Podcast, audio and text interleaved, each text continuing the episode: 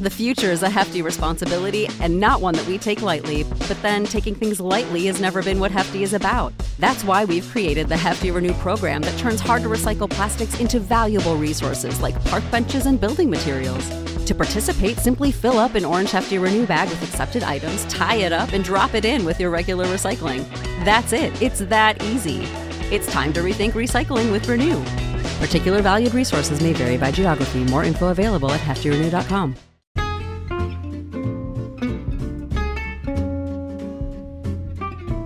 Hoi, je luistert naar het kanaal van Lief Leven. Wij weten als geen ander dat het leven best wel een hele klus kan zijn. Maar één ding is zeker, je bent hierin niet alleen. Van rotdagen en rouw tot aan de Himalaya-pieken van het leven, we kennen het allemaal. Maar hoe groeien we als mens dwars door alle uitdagingen heen? Met oprechte gesprekken en fijne meditaties hopen we jou de ruimte te geven om te verbinden met jezelf en de wereld om jou heen. Om samen te groeien. Luister je mee?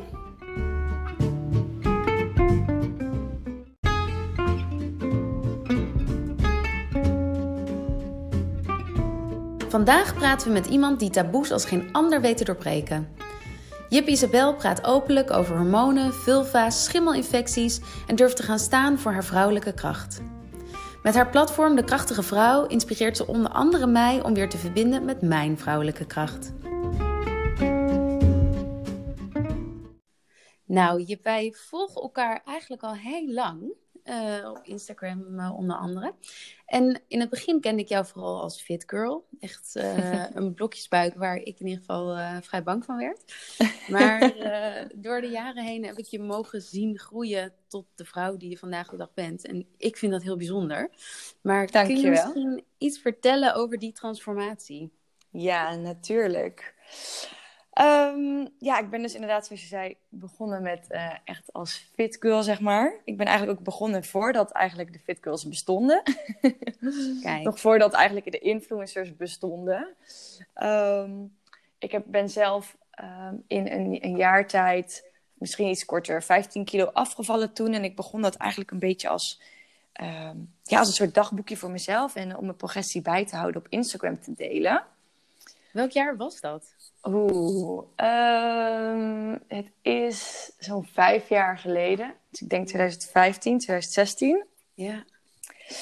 En um, ja, dat, dat werd gezien en daardoor groeide mijn Instagram enorm. En dat was helemaal niet uh, mijn idee erachter, want influencers bestonden nog helemaal niet. Dus ik had ook niet gedacht van, um, je kan daar iets mee doen eigenlijk of zo.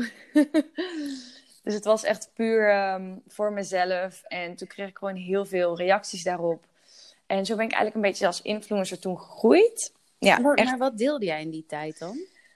Um, toen deelde ik echt nog uh, wat ik at. En ook echt de, ja, zeker als je het nog herinnert van jezelf misschien toen je vijf of zes jaar geleden begon met Instagram. Uh, de meest slechte foto's ever, geen goede belichting. Alleen maar die standaard lelijke filters van Instagram zelf die toen nog bestonden. Alleen die. volgens mij was toen ook nog het icoontje van Instagram zo'n analoge camera, als ik dat goed herinner. Ja, volgens mij wel, ja. Dus ja, ik deelde letterlijk gewoon wat er op mijn bord lag. Helemaal niet mooi opgemaakt. Maar gewoon puur omdat ik zoveel vragen op een gegeven moment ook van mijn vriendinnen kreeg van ja, je, je bent nu zoveel afgevallen, maar hoe doe je dat? En wat eet je nu? En hoe train je nu? Dus, dus dat deelde ik een beetje.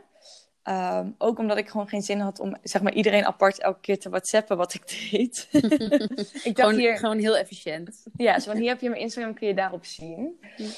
Um, ja, en, en de spiegelselfies voor mezelf om mijn progressie zeg maar, bij te houden. Dus dat deelde ik eigenlijk.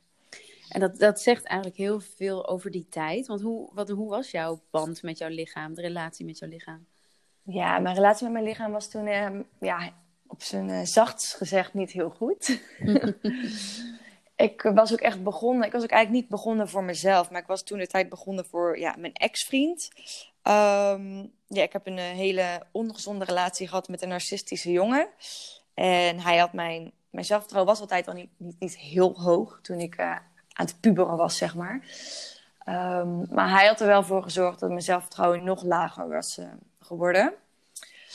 En um, eigenlijk ben ik toen gaan afvallen omdat ik hoopte dat hij me dan mooier zou vinden en dat hij dan misschien niet meer vreemd zou gaan. En, um, dus eigenlijk ben ik om die reden begonnen. Nou, dat zegt ook al wel iets over hoe gezond het is uh, Mm. je doel om te beginnen met afvallen, dat het niet eens voor jezelf is. Ja. Maar nee, ehm, mijn relatie met mijn lichaam was, uh, was niet zo goed. Mij was ook niet mijn doel om gezond te worden toen ik begon met sporten en gezond eten. Het was echt puur om uh, mezelf mooier te vinden, dunner te worden, um, strakker te worden. En in mijn ogen dan een soort van, ja, als ik dat lichaam krijg, dan word ik misschien gelukkig. Ja, dus ja, nee, dat was eigenlijk uh, ja, en de relatie. dan de progressie, want op een gegeven moment was je heel dun en heel gespierd. Hoe voelde dat op dat moment? Was dat dan dat je een doel had bereikt of was dat nog steeds niet genoeg? Um, ja, ik was op een gegeven moment wel heel trots op mezelf. Dat er echt natuurlijk flink wat vanaf was. Ik bedoel, 15 kilo, dat is niet niks. Wow.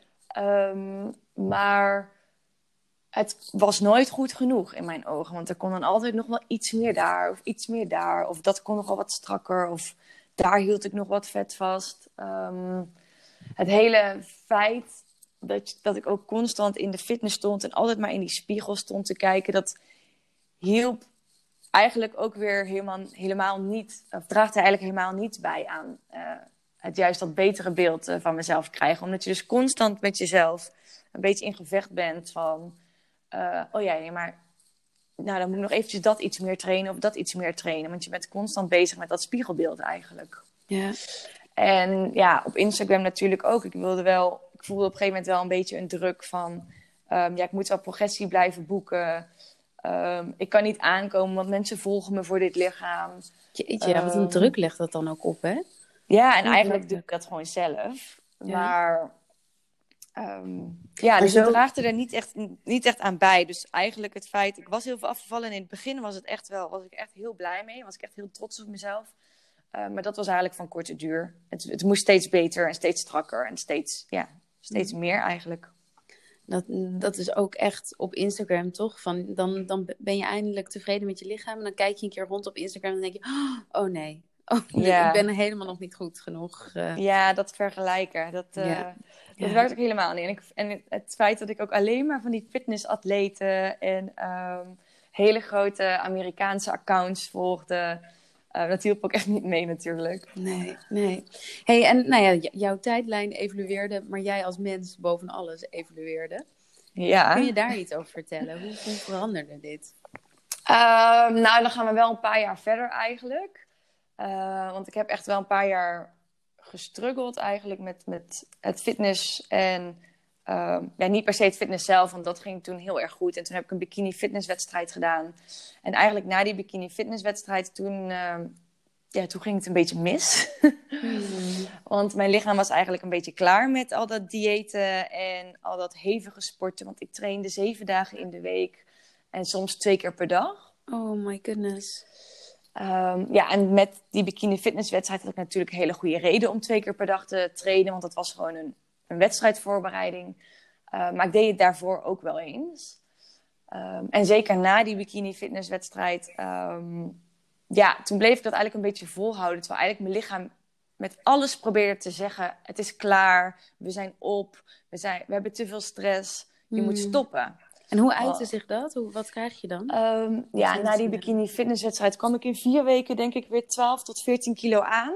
Wow. En buiten dat ging ik heel veel vocht vasthouden. En um, ja, het ging er echt niet meer af. Het maakte niet uit wat ik deed.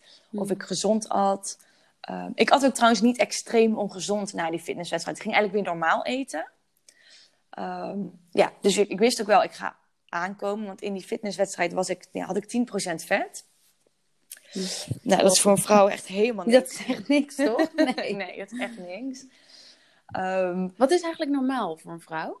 Uh, tussen de, dan moet ik het wel goed zeggen, tussen de 20 en 25 procent vet, denk ik. Ah, en dan zit gemiddeld, de gemiddelde vrouw zit rond de 24, 25. Oh ja, ja en, en, überhaupt bestaat er zoiets als normaal, hè? Ja, nee. Ja, ja ze, houden, ze, hanteren een beetje, als je boven de 30 procent komt, dan kom je een beetje in de um, overgewicht. Um, ja, categorie moet ik dan zeggen. Maar ja, die labels, dat vind ik ook allemaal weer zoiets. Hè? Hmm. Um, en dan zeggen ze gewoon meer van, dan moet je een beetje gaan opletten um, dat het niet ongezond wordt. Ja. Um, maar iedereen heeft natuurlijk van zichzelf een andere bouw. Dus ja, in principe, als jij onder de 30% zit, dan, dan, dan is het gewoon, ja, naar mijn mening gezond. Als je gewoon lekker beweegt en gezond eet en af en toe geniet. En, uh... maar gemiddeld, ja, rond de 25% geloof ik. Hm. Dus ik zat op 10. Nee, nee, man. maar ja, dat is in zo'n wedstrijd natuurlijk normaal, want het is eigenlijk gewoon een topsport. Um, maar ja, mijn lichaam zei daarna natuurlijk van... oké, ja, je hebt nu is het genoeg geweest. Heel duidelijk, ja. Heel duidelijk. En um, ja, ja, er kwam dus heel veel aan. En ja, wat ik daarna ook deed, het ging er gewoon niet meer af. En voor mij was het natuurlijk mentaal echt een strijd. Want ik kwam veel meer aan, ondanks dat ik niet heel ongezond at, maar ik kwam veel meer aan en werd zwaarder en voller dan toen ik was voor de bikini fitnesswedstrijd. Want daarvoor zat ik altijd op een 17%, 18% vet. Dus dat is eigenlijk al heel atletisch en ja, heel strak. Um, maar ik kwam veel meer aan dan dat ik wilde, natuurlijk, toen de tijd. En um, ja, dat was voor mij mentaal vooral heel erg zwaar. Dat ik echt dacht van ja, nu heb ik al die jaren zeg maar gestreden voor een bepaald lichaam wat ik wilde hebben. En dan in één keer na zo'n wedstrijd zegt je lichaam gewoon: Ja, stoppen ermee. We hebben er geen zin meer in. Het is klaar. En um, ja, toen daarna eigenlijk, um, ja, toen ontwikkelde ik ook echt um, op een dieper level mijn eetproblemen. Want ik had daarvoor echt al wel eetproblemen en problemen met overcompensatie. Als ik te veel had gegeten, extra sporten. Uh, met name de reden waarom ik soms twee keer in de week of twee keer op een dag sportte. Hmm. Uh, maar dat ontwikkelde zich toen natuurlijk heel erg sterk, omdat ik toen alles ging proberen om um, ja, maar weer af te vallen. In ieder geval die extra kilo's eraf te halen. Um, ondanks dat ik veel beter wist, want ik heb, uh, ben opgeleid als sport- en beweegdeskundige. Wow. Um, ik heb jaren gewerkt als personal trainer, voedingscoach. Dus tegen beter weten in, want ik weet heel goed wat gezond is en wat ongezond is, mm. um, ging ik toch weer um, in een hele zware ja, calorie. hoe zeg je het? Crash. Ja, ik kan alleen op het Engelse woord komen, maar die vindt. Uh, ja, kan er niet op komen, maakt niet uit. Nee, ik ging weer heel laag in mijn calorieën zitten. Ja. tegen beter weten in, dus eigenlijk. En ik ging weer twee keer per dag sporten. Um, maar ja, wat dus eigenlijk betekent dat ik het tegenovergestelde deed van wat mijn lichaam eigenlijk wilde. Want ik ging gewoon heel veel stress creëren door te weinig te eten en ja, overtrainen. Krijg je daar stress van als je te, te weinig of te veel misschien eet? Ja, ja zeker. Hmm. Um, eigenlijk alles wat wij um, binnenkrijgen, ja, qua eten of qua toxines en alles wat wij doen dat eigenlijk in, niet in lijn is met wat gezond is voor ons lichaam, dat creëert lichamelijke stress. Hmm. Dus niet per se misschien mentaal. Natuurlijk had ik mentaal ook heel veel stress. Maar alles wat je eigenlijk doet, waardoor je lichaam uit balans gaat, is lichamelijke stress. Hmm. Ja, dus, dus wat ik deed was gewoon heel veel trainen. Uh, mijn lichaam zo uitputten dat het gewoon lichamelijke stress kreeg. Uh, maar er gebeurde dus helemaal niks, want ik viel niet af. Het maakte niet uit of ik nou gezond at of ongezond at. Ik viel niet af, maar ik kwam op een gegeven moment ook niet meer aan. Dus ik zat echt vast op zo'n plateau um, waar niks meer veranderde. Maar hoe, hoe, wat deed dat met jou geestelijk? Want dit is vooral lichamelijk, maar... Ja, geestelijk vond ik dat super zwaar. Echt super zwaar. Um, met name omdat ik dus echt... Nou ja, ik ben ook echt ontzettende perfectionist... Um, ik had natuurlijk jaren, twee, drie jaar gestreden om op een bepaald um, ja, level te zijn met mijn lichaam. Uh, toen had ik mezelf uitgedaagd voor die wedstrijd. En toen dacht ik, nou, na die wedstrijd kom ik in ieder geval max terug op waar ik daarvoor zat. Maar ja, dat werd dus veel meer. Dus ja, dat, dat, dat werd voor mij wel heel zwaar om te zien dat ik zoveel aankwam.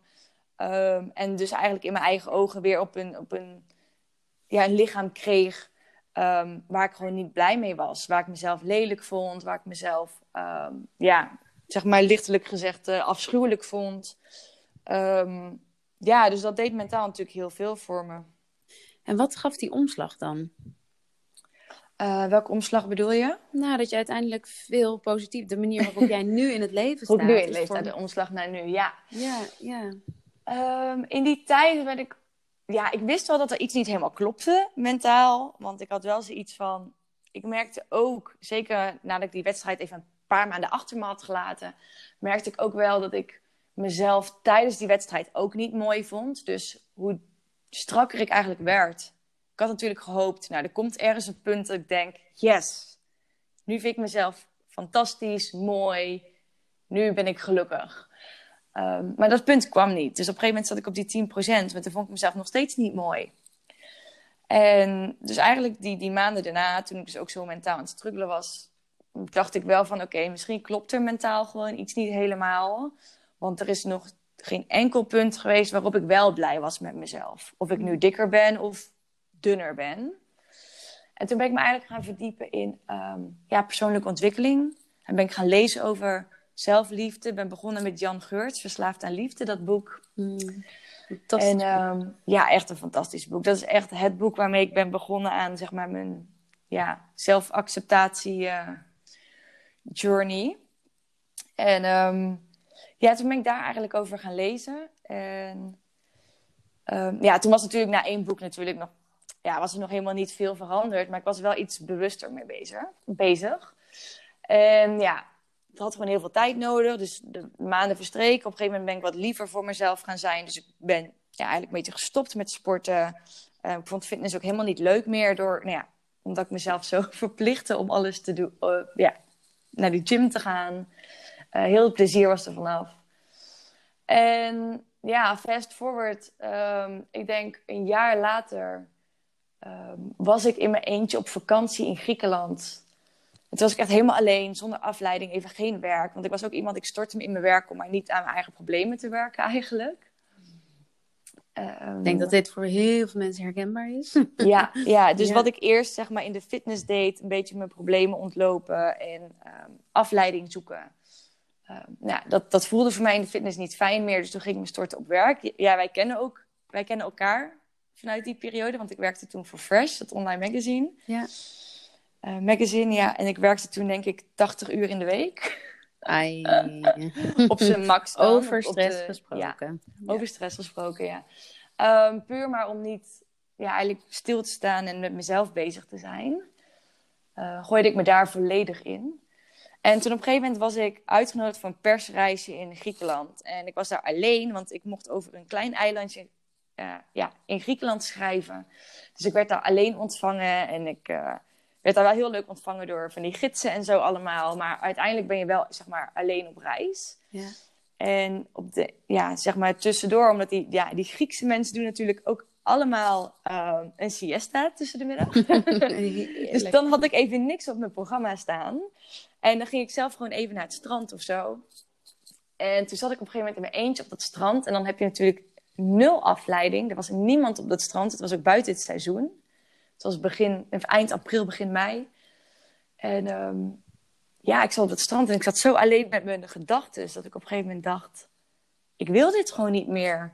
Dit 24-7 bezig zijn met trainen en met eten. En met wat mag je wel eten, wat mag je niet eten. Um, of je kan beter gewoon niet eten. Uh, en dan weer bingen, omdat ik te weinig heb gegeten. Jeetje, ja. Um, en ik zat echt op dat, dat, dat eiland en ik... Ja, ik had ook echt op dat moment... Want ik was dus ook, wat ik net zei, met personal development bezig. Met persoonlijke ontwikkeling. Um, en ik kwam elke keer niet verder. En het was, ik kwam elke keer niet verder, omdat ik zeker wist dat er dus ergens een blokkade zat die me tegenhield. En het was echt mijn eetprobleem um, die mij dus tegenhield om eigenlijk verder te groeien. Dat was mijn comfortzone. En ja, eigenlijk op dat moment toen ik, ja, eigenlijk zat te huilen in mijn eentje op dat strand in Griekenland, had ik besloten, ik ga hulp zoeken. Want ik wil dit gewoon niet meer, ik ben er klaar mee. Ik wil mezelf niet constant haten om de dingen die ik wel doe of niet doe. Um, of om hoe ik eruit zie. Dus um, ja, eigenlijk had ik dat toen besloten. En toen heb ik er ook een blog over geschreven. Want ik vond het heel eng om dat aan, ja, aan mijn vriend, was Kevin toen al nog steeds mijn vriend, um, te vertellen. Een groot probleem voor mij was altijd omgaan met emoties. Dus dat is ook wel iets wat er heel erg onder lag. Mm. En emoties delen en uiten. Uh, dus ik had een blog geschreven en ik had die naar mijn moeder gestuurd en naar Kevin gestuurd oh, wow. en naar mijn beste vriendinnetje gestuurd, omdat ik het niet hardop durfde te zeggen. Um, en later heb ik die ook online gegooid. Ehm, eigenlijk voor nou ja, al mijn volgers om ook te lezen. Maar dat was eigenlijk het, het begin van mijn ehm, ja, herstel, als ik het zo kan zeggen. Ehm, en toen heb ik, toen ik terugkwam, meteen een coach gezocht en ben met haar aan de slag gegaan. En eigenlijk is vanaf daar echt het balletje gaan rollen, dat ik echt weer ruimte in mijn hoofd kreeg. Echt weer liefdevol naar mezelf kon kijken, kon accepteren hoe ik eruit zag. En, wat een reis. Wat, een, wat een mega reis. Hey, en je vertelde dat je een, een blog had geschreven en dat, uh, dat deelde. Wat waren de reacties? Zo, ik heb nog nooit zoveel reacties op iets gehad, echt. Ik denk dat die blog ondertussen zo'n 7000 keer gelezen is. En toen al in een dag 2000 keer, in één dag. Ja, ik dacht echt, oh mijn god. Ja. En het was natuurlijk heel eng, maar het voelde ook een soort van bevrijdend. Zo van het woord is eruit. Ook naar iedereen die mij jaren heeft gevolgd. Um, om aan hun te vertellen dat ik eigenlijk gewoon een eetprobleem heb. Um, had. Ja. En mijn reacties die waren zo positief. Mm. In de zin van dat mensen zo blij waren dat ik zoiets aankaartte. Um, dat ik dat durfde te delen. dat ze me altijd als een inspiratie hadden gezien, ook op fitnessgebied, maar dat ze hierdoor meer, nog meer respect voor me kregen. Ehm, dus eigenlijk alleen maar positief. Waar, waarvan je echt bang bent dat mensen alleen maar misschien negatief gaan zijn. En, en gaan zeggen van, zie je nou wel, uh, het is allemaal niet gezond wat je doet. Ja, ja. Was het juist heel positief. Eigenlijk vind ik jou een soort van boegbeeld van deze generatie, van onze generatie. Dat wij zijn natuurlijk opgegroeid met tijdschriften waarin veel gefotoshopt werd en alles mhm. perfect was. En we kregen echt het idee van, oké, nou als je maar hard genoeg werkt, kan je alles bereiken. Dus we kregen het idee van, wij moeten perfect zijn, we moeten ons perfect presenteren. En, en de, het afgelopen jaar, twee, drie jaar, zoiets zie je die omslag en zie je dat mensen zoiets hebben van: ik kan niet meer, ik wil dit niet meer volhouden, ik wil niet meer perfect zijn, ik wil zijn wie ik ben. En hoe jij die omslag hebt gemaakt, ik vind dat echt zo ontzettend inspirerend en, en dapper van je. En um, ja, Dankjewel. daarmee echt een, een boegbeeld van onze generatie. En ik sla daarmee heel veel een bruggetje naar, naar uh, het volgende onderwerp. En dat is iets waar, waar best wel nog een taboe op ligt. Als, ik ben heel benieuwd of jij dat ook ervaart, maar voor mij in ieder geval wel. Dat jij nu zo diep in die, in die liefde voor jezelf en hoe werkt mijn lijf eigenlijk en wat heb ik nodig. Um, dat jij nu ook heel actief met die leven met je cyclus uh, bezig bent en daar ook programma's ja. Ja, zeker. Dus over hormonen, over vulva's, over schimmelinfecties, over... Ja, ik, ik, een wereld gaat voor mij open. Maar vertel, hoe, hoe ben je hier meegekomen? Ja, dit is... Uh, ja, leuk ook dat je alles zo noemt. Want mensen durven het soms niet eens uit te spreken. Schimmelinfecties en dat soort dingen. Ja, maar echt. Ja, ja en ik spreek het gewoon op. Ja, het, ja, het klinkt... Het is ook echt de naam überhaupt. Wie heeft het bedacht? Maar goed, daar uh, kunnen we niks aan doen. Maar um, ja, dat is eigenlijk een beetje in dezelfde periode geweest... als dat ik dus met mijn coach bezig was aan mijn um, eetproblemen. Um, want mijn eetproblemen lagen dus echt totaal hadden niks te maken met um, het eten zelf, maar hadden echt alles te maken met gewoon um, hoe ik naar mezelf keek en hoe ik ook naar mijn lichaam keek. Want ik had eigenlijk mijn lichaam nog nooit gezien als iets wat eigenlijk gewoon functioneert zoals het hoort te functioneren. Ik zag het echt als, de, als het uiterlijk. Niet, niet, ik keek nooit naar, kijk nou eens heel even of sta even stil bij wat er allemaal dagelijks in je lichaam gebeurt. Wat er zich plaatsvindt celdelingen, hormonen die uh, samen een dans aan het vormen zijn, zeg maar. Deze is zo ehm, belangrijk. Gewoon de dankbaarheid dat dit lijf werkt. En zelfs als hij niet helemaal werkt zoals je zou willen, dan werkt hij nog. En de dankbaarheid. doet zo zijn best oh, om jou in balans te houden en jou in leven te houden. En dat, dat doet het eigenlijk op een dagelijkse basis. En dat deed het ook toen ik na die bikini fitnesswedstrijd zoveel aankwam. Want het enige wat mijn lichaam dacht was, we moeten nu alles gaan doen om gezond te worden. En daarom kwam ik zoveel aan. Hmm. En, en dat besefte ik mij toen ter tijd niet. Maar dat leerde ik wel nadat ik um, ja, echt leerde mezelf te accepteren. En um, ik ben zo geïnteresseerd geraakt in hormonen. Mede dus ook omdat mijn schildklier... En heel eerlijk, ik ga het tegen je zeggen, mijn schildklier is nog steeds niet 100%. Um, en het komt echt door die jaren, dat jarenlang diëten en die bikini fitnesswedstrijd als, ja, als kers op de taart, zeg maar. Um, en ik ben nu hormooncoach, maar ik, ik, ben nog steeds bezig met dat stukje herstellen in mijn lichaam. Uh, maar ik ben dus zo geïnteresseerd geraakt in hormonen, omdat mijn lichaam dat dus deed. En ja, toen was ik eigenlijk wel... Ja, ik ben toen ook gestopt met de pil op een gegeven moment. En toen dacht ik van... Toen ging ik me ook echt mentaal ook beter voelen toen ik stopte met de pil. En ik vond dat zo interessant. Mm. Dat ik dacht, hoe kan zo'n stom pilletje... Um, zo'n hevig effect hebben op mijn mentale gesteldheid en op mijn lichaam, lichamelijke klachten. Want ook van die pil kreeg ik altijd schimmelinfecties en dat soort dingen. En, um, ja, dus ik werd daar een beetje geïnteresseerd in.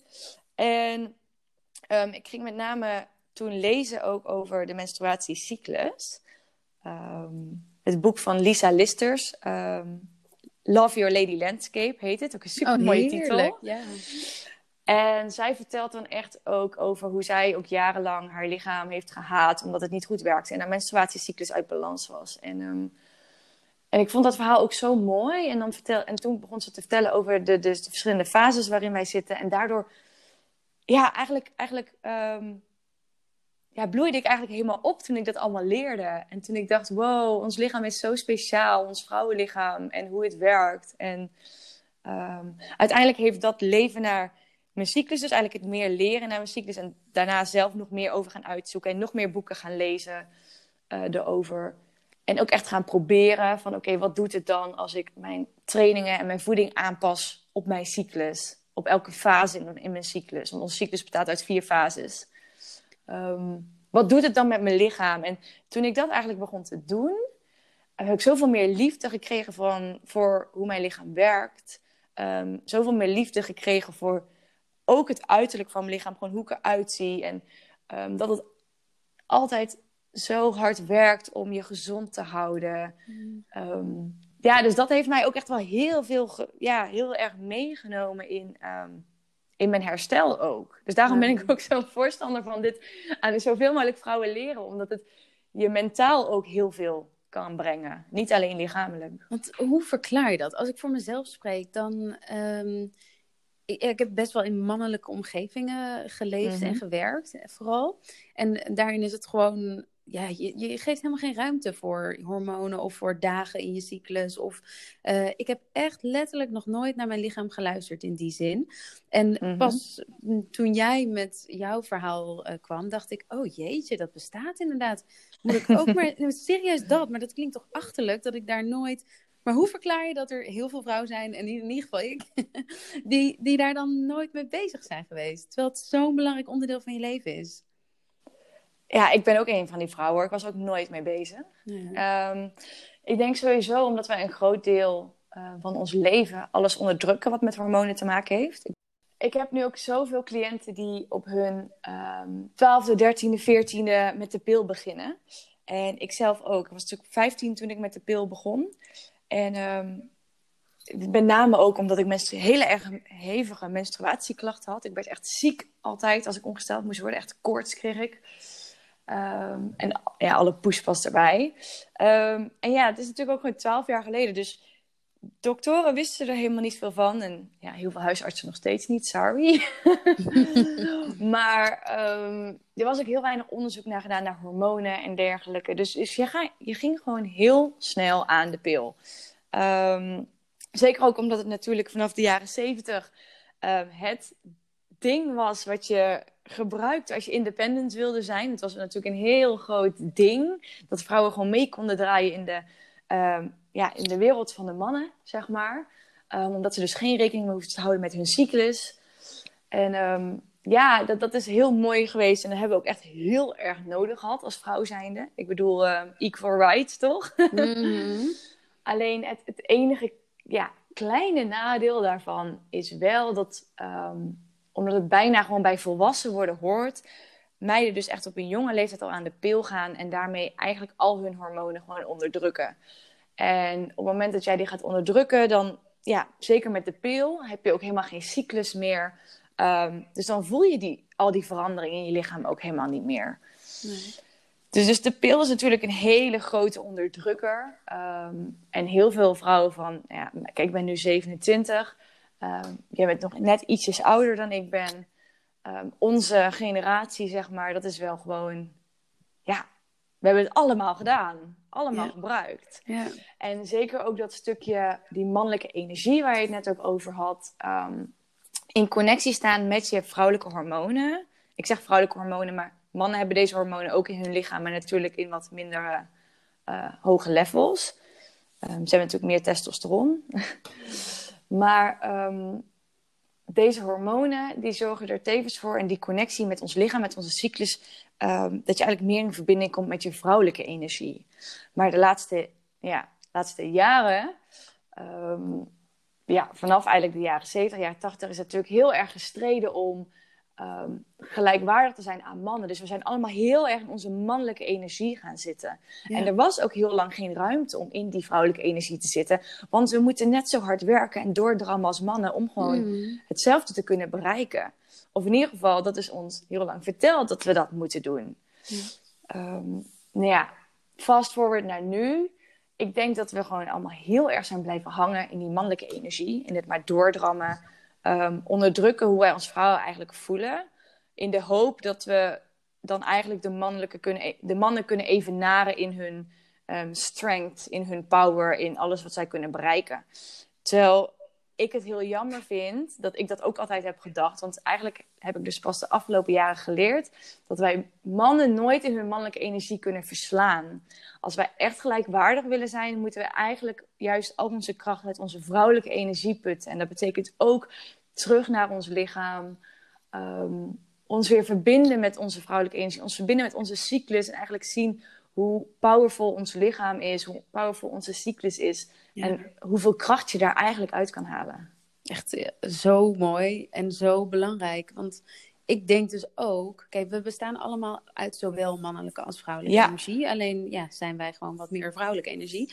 En wat je heel erg ziet, wat ik ook zag in de organisaties waar ik werkte, is dat ook wel mannen meer in touch komen met hun vrouwelijke energie. Dus er is een soort golf gaande, waarin de kracht van kwetsbaarheid of uh, dienend leiderschap, um, dat, dat is ja, heel bijzonder om mee te maken. En eigenlijk heeft iedereen op dit moment meer behoefte aan e-, vrouwelijke energie. Ja, zeker. Ook als je ziet hoe we met de wereld omgaan, toch? Ja, want uh... met, in de wereld zie je het nu ook. Het is allemaal heel erg um, yang energie, allemaal mannelijke energie. En je merkt gewoon, en dat werkt in ons lichaam net zo, als in eigenlijk alles op deze wereld, in de natuur ook. Als een van de twee de overhand neemt, dan ben je die balans kwijt en dan, dan gaat het eigenlijk ja, stuk tussen haakjes, zeg maar. Ja. Dan ben je eigenlijk iets kapot aan het maken. Terwijl die balans is zo belangrijk. En zoals je zegt, mannen hebben ook vrouwelijke energie. Kijk, de verhouding is wat anders. Wij vrouwen over het algemeen, hè, dus ik spreek even over het algemeen, gemiddeld genomen, um, floreren wij als we meer leven vanuit onze vrouwelijke energie en eigenlijk af en toe kracht putten uit onze mannelijke energie op momenten dat het echt nodig is. Um, bijvoorbeeld als je een deadline hebt, of als je even moet doorzetten, als je even wat meer kracht moet uh, uh, gebruiken, dan kunnen we dat heel goed in onze mannelijke energie gaan zitten. En dat is perfect, daar is die ook voor. Om even door te pakken, wat assertiever te zijn. Um, maar bij mannen zie je het ook. Ze zijn ook een beetje doorgeslagen in hun eigen mannelijke energie. Terwijl zij ook af en toe in hun vrouwelijke energie moeten zitten. En uh, die vrouwelijke energie bij hun is dan weer meer die kwetsbaarheid, wat je net ook zei. En meer in tune komen met je gevoel. Want mm. ja, er zijn natuurlijk nu heel veel mannen die delen niks van gevoelens. Mm. Um, en daardoor slaan zij weer een beetje door. En kunnen zij juist ook weer mentaal klachten krijgen. Of juist lichamelijk klachten krijgen. Omdat ze eigenlijk niet helemaal in balans zijn. Ja. Hey Jip, ik ga je twee vragen stellen die denk ik iedereen wil weten. Kom op. De nummer één tip voor leven met je cyclus. Hoe doen we dat? Ja, het, het begint uh, met je eigen cyclus trekken. Want niet elke cyclus is hetzelfde van iedereen. Hmm. Dus het begint echt bijhouden. Um, ja, kijk, de allereerste nummer één tip is eigenlijk als je aan de pil zit, stoppen met de pil. Want dan heb je geen cyclus. Ehm, maar dat is een heel andere discussie. Ik, ik, ben, soms ben ik voor de pil, soms ben ik tegen. Het ligt echt aan iemands situatie en hoe iemand zich voelt ook. Ja. Ehm, en of iemand zich gewoon prettig voelt met de pil, dan, dan, dan moet iemand dat zeker gewoon doen. Maar als je echt naar je cyclus wil leven, dat betekent wel dat je natuurlijk een cyclus moet hebben. Dat is punt één. En punt twee is dan echt eerst gaan bijhouden hoe jouw cyclus um, ja, zich eigenlijk uit en hoe lang die is. En ehm, als je dat dan een, tijdje hebt gedaan, dan kun je ook op een gegeven moment verschil gaan merken in bepaalde fases. Want ja, ik heb het eerder, eerder gezegd, onze cyclus betaal, uh, bestaat eigenlijk um, uit vier fases. Um, ja, wetenschappelijk gezien uit maar twee. Maar als je gaat kijken naar symptomen en veranderingen, mentaal en dergelijke, dan bestaan ze uit vier fases. Ja, de ongesteldheid kent iedereen bijvoorbeeld. Dan heb je een fase voordat je overleert, voordat je ijsprong plaatsvindt. Dan heb je de dagen rond je ijsprong en dan heb je de dagen weer na je ijsprong tot aan je menstruatie. Dus eigenlijk vier fases. En door eigenlijk je symptomen bij te houden, dus hoe je je mentaal voelt, wat er lichamelijk gebeurt, um, kun je echt ja, die fases leren kennen. En bij de ene duurt de ene fase uh, vijf dagen, en bij de andere duurt die fase misschien acht dagen. Dus dat verschilt wel echt per persoon. Ja, dus het is ehm, eigenlijk een soort van uitdaging tot zelfonderzoek, toch? Ja, echt zelfonderzoek. En eigenlijk wanneer je daar dus dan een beetje in ziet van... oké, ik heb deze... Uh, ik weet nu ongeveer een beetje hoe mijn fases um, ja, wanneer die zich plaats, wanneer die plaatsvinden en hoe lang ze duren en um, waar ze in mijn cyclus uh, zich bevinden, dan kun je daar ook uiteindelijk je trainingen bijvoorbeeld op aanpassen. Um, of uh, je voeding op gaan aanpassen. Of je selfcare op gaan aanpassen. Hmm. Ik weet bijvoorbeeld bij mij heel goed, drie dagen voordat ik ongesteld moet worden, heb ik heel erg veel behoefte aan meer tijd voor mezelf. En dan heb ik ook even geen zin om bijvoorbeeld met mijn vriend te knuffelen. Of Um, dat die me aanraakt. Ik moet dan echt een beetje meer in mijn, in mijn uh, kokonnetje. En, en, Kevin weet dat bijvoorbeeld ook. En die vindt dat helemaal prima. Want die weet gewoon, als zij dan die drie dagen even wat meer, ja, zich meer kan terugtrekken. Dan voelt ze zich ook echt beter. En dan ben ik ook echt gezelliger. en um, ja, dat heb ik bijvoorbeeld heel erg nodig. Dus dat is voor mij selfcare. Echt voordat ik ongesteld moet worden, is gewoon net iets meer terugtrekken. Um, net iets minder uh, meetings aannemen rond die tijd. Maar het kan bijvoorbeeld ook zijn voor iemand, juist rond je ovulatiefase, hebben we vaak heel veel energie. Dat je dan juist die high intensity workouts gaat inplannen, omdat je je dan super lekker voelt. Ja. Dus op die wijze kun je eigenlijk een beetje ja, je leven aanpassen op dan je cyclus. En dat zorgt er ook echt voor dat je mentaal en lichamelijk wat meer in balans komt. Omdat je jezelf dan de, de self-care en de behoeftes geeft waar ja, waar, waar je lichaam op dat moment behoefte aan heeft. Thanks, super waardevol. Hey, en de, la de laatste is, hoe komen we van die rottige schimmelinfecties af? Dit willen we natuurlijk niet. Um, ja, kijk, daar heb je verschillende, daar heb je echt verschillende dingen voor. Nou, punt 1 kunnen de pil en de spiralen ervoor zorgen dat je meer schimmelinfecties krijgt. Het wordt niet altijd door de huisarts verteld, maar uh, officieel zit er bij spiraaltjes ook een bijsluiter. Die krijg je ook niet altijd mee. Daar moet je volgens mij echt om vragen als je hem wil hebben. Maar daar staat het ook in. Um, toch weten heel veel vrouwen dit niet. Mm. um, ja, en dat komt toch echt omdat ook de, de pH-waarde, als je iets gewoon in, jou, in jouw vagina brengt, of in, bij jouw baarmoeder, dan kan de pH-waarde wat aangetast worden. En kun je gewoon wat sneller um, ja, infecties oplopen. Daarnaast zijn natuurlijk echt de, de, ja, de, de dingen als niet met zeep wassen, uh, je vulva en je, en je vagina, maar gewoon met water, met lauw water. Geen vaginale douches gebruiken, want daarmee, ga je, ja, daarmee haal je, zeg maar, je, je, de, de, de slechte bacteriën weg in je vagina-flora, maar ook de goede bacteriën. Hmm. Dus uiteindelijk kunnen dan weer andere slechte bacteriën de overhand krijgen. Dus vagina douches niet gebruiken. Um, gezond eten. Um, ja, wat hebben we nog meer? Katoenen vrouwenhygiëneproducten gebruiken. En geen, ja, het liefst geen, geen tampons en maandverband waar zeg maar chemicaliën in zitten. Uh, ja, ja katoenen ondergoed, dat soort dingen. Ja, ja nee, top. en tevens, tevens een, een laatste waar ik, ja, omdat ik dus heel veel cliënten heb, die hebben last van vaginale schimmelinfecties. Zo'n infectie kan ook uit je darmen komen. Dus als jouw darmgezondheid niet op orde is, en dat zie ik heel veel, want de pil, de anticonceptiepil, heeft ook een is eigenlijk een medicijn en het heeft een werking op je darmen. Dus het kan je darmflora uit balans brengen. Um, tevens kan het ook je lichaam onttrekken aan belangrijke vitamines en mineralen die we nodig hebben. En als jouw darmflora eigenlijk uit balans is, je darmen zijn echt uh, de fundering voor een goede hormoonbalans en een gezonde vulva en vagina ook die, die optimaal ehm, verzorgen, zorgen dat die optimaal werkt. Want dat kan ook heel veel kwaaltjes verlichten. Waaronder een vaginale schimmelinfectie. Volgens mij moeten we gewoon allemaal een consult bij je aanvragen.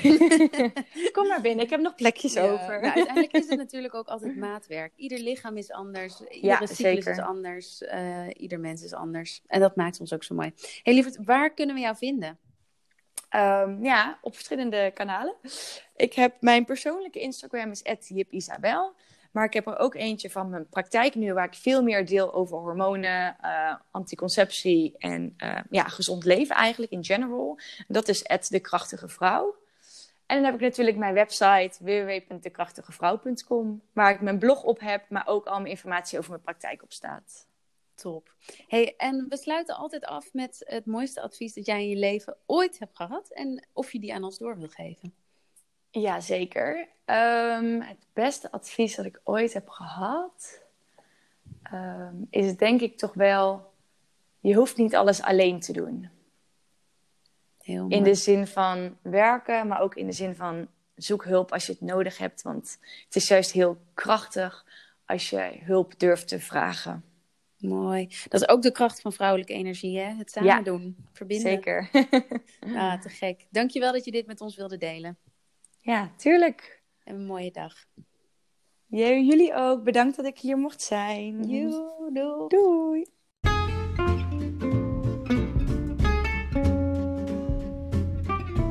We hopen dat je het leuk vond. Mocht jij nou een inspirerend verhaal hebben dat je wilt delen, stuur dan een mailtje naar groei@liefleven.com. En als je verder geïnteresseerd bent om nog verder te groeien als mens, kijk dan vooral eens naar onze groeiprogramma's op liefleven.com.